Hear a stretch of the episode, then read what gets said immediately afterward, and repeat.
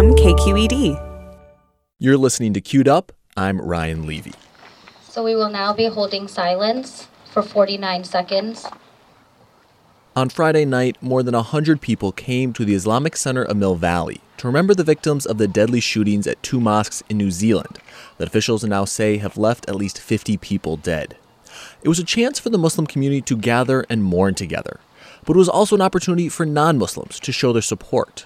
Organizers said people had been bringing flowers to the mosque all day, and leaders from across the religious spectrum spoke at the vigil. God is not a Jew. I'm a Jew. God was not a Christian, is not a Christian or a Muslim. God is much greater than all of that. God can hold all of us. So tonight, I ask that we all not just hear the grief of our Muslim brothers and sisters, but respond to the calling out of this hatred by being interrupters of oppression.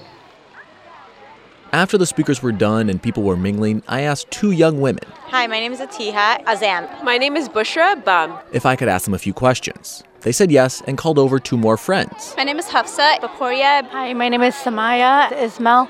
I started by asking what the day had felt like for them.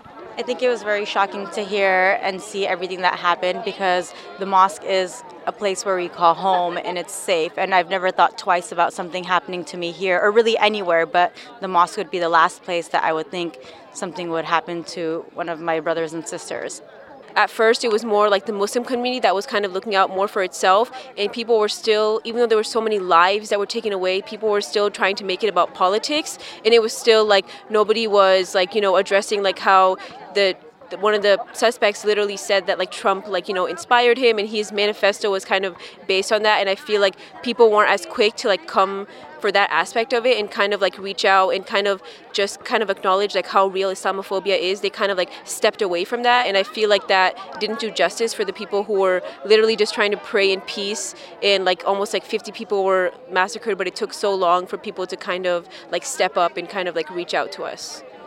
I had like a lot of mixed emotions. Um, initially, it was just sadness for the families. Um, as the day went on, I just was thinking more and more and I'm currently taking a class on Islamophobia at UC Berkeley and you know we learn about all the the parts of Islamophobia and there's so many different aspects there's like just the everyday otherization of people there's um, institutional racism there's there's just so many aspects of things that Muslims are dealing with every single day and Muslims are dealing with on days like this that a lot of people are not acknowledging.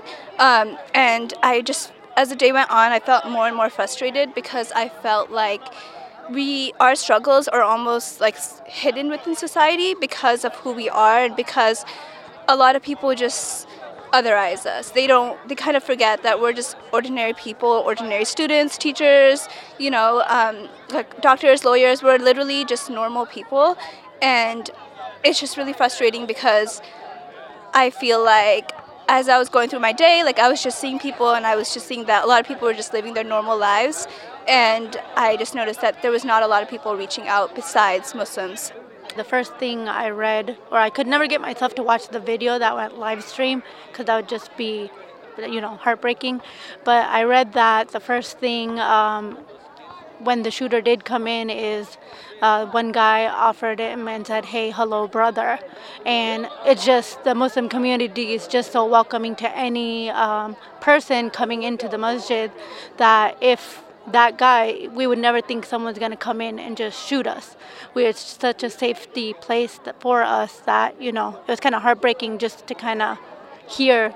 Um, does this change how it feels for y'all to come to mosque, to come to pray, um, to gather with, with folks? Does this does this make you feel less safe here? No, I feel like this has always been a place where I feel safe, and it is unfortunate that such an incident didn't happen, but I feel that we can't live in fear of it and that we have to help each other out and support each other. And something like this did ever happen, I don't ever not want to come to my home kind of idea. So I think that it's important for us to understand that it was very unfortunate what happened, but we shouldn't take that away from our belief and where we feel safe and comfortable. Just be more cautious. Yeah, I think that like the fear getting to us and kind of like that, I feel like that's kind of like what the perpetrators or what the terrorists like would want, like for us to kind of like disarm as a community. But I feel like if anything, it kind of reminds us like at the end of the day, we're all together like as a community and as a whole. And I feel like today, like because we have our like weekly Friday prayer, and I felt like I just felt like my faith was even stronger going today because I was so I was looking forward to kind of mourn with my Muslim brothers and sisters rather than being alone.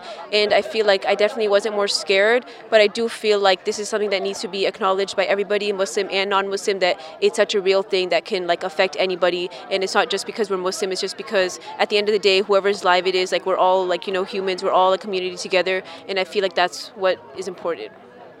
Were you you kind of touched on a little bit like, were you surprised to see so many people here and to see kind of the the the folks that maybe you wouldn't normally see um, out here? Was that was that surprising?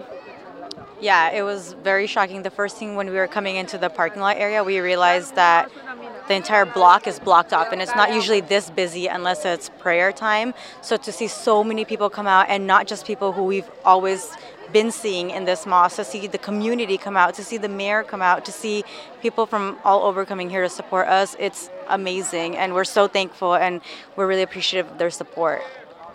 Yeah, I was surprised, but um, just based off previous experiences of when tragic events like this have happened, and I've seen like support from people that didn't look like me, um, I don't think that those people really even realize how much it means because um, in the past there's been times where I would hold on to that image of seeing someone that looks nothing like me supporting me for like months. Like if I'm just out in public, I'm in Starbucks, I'm in Pete's, and if I feel ever uncomfortable or if I ever feel scared, I try to hold on to those moments and I would say that um, tonight was one of those moments that I'll try to treasure and keep like close to me if I'm ever feeling scared.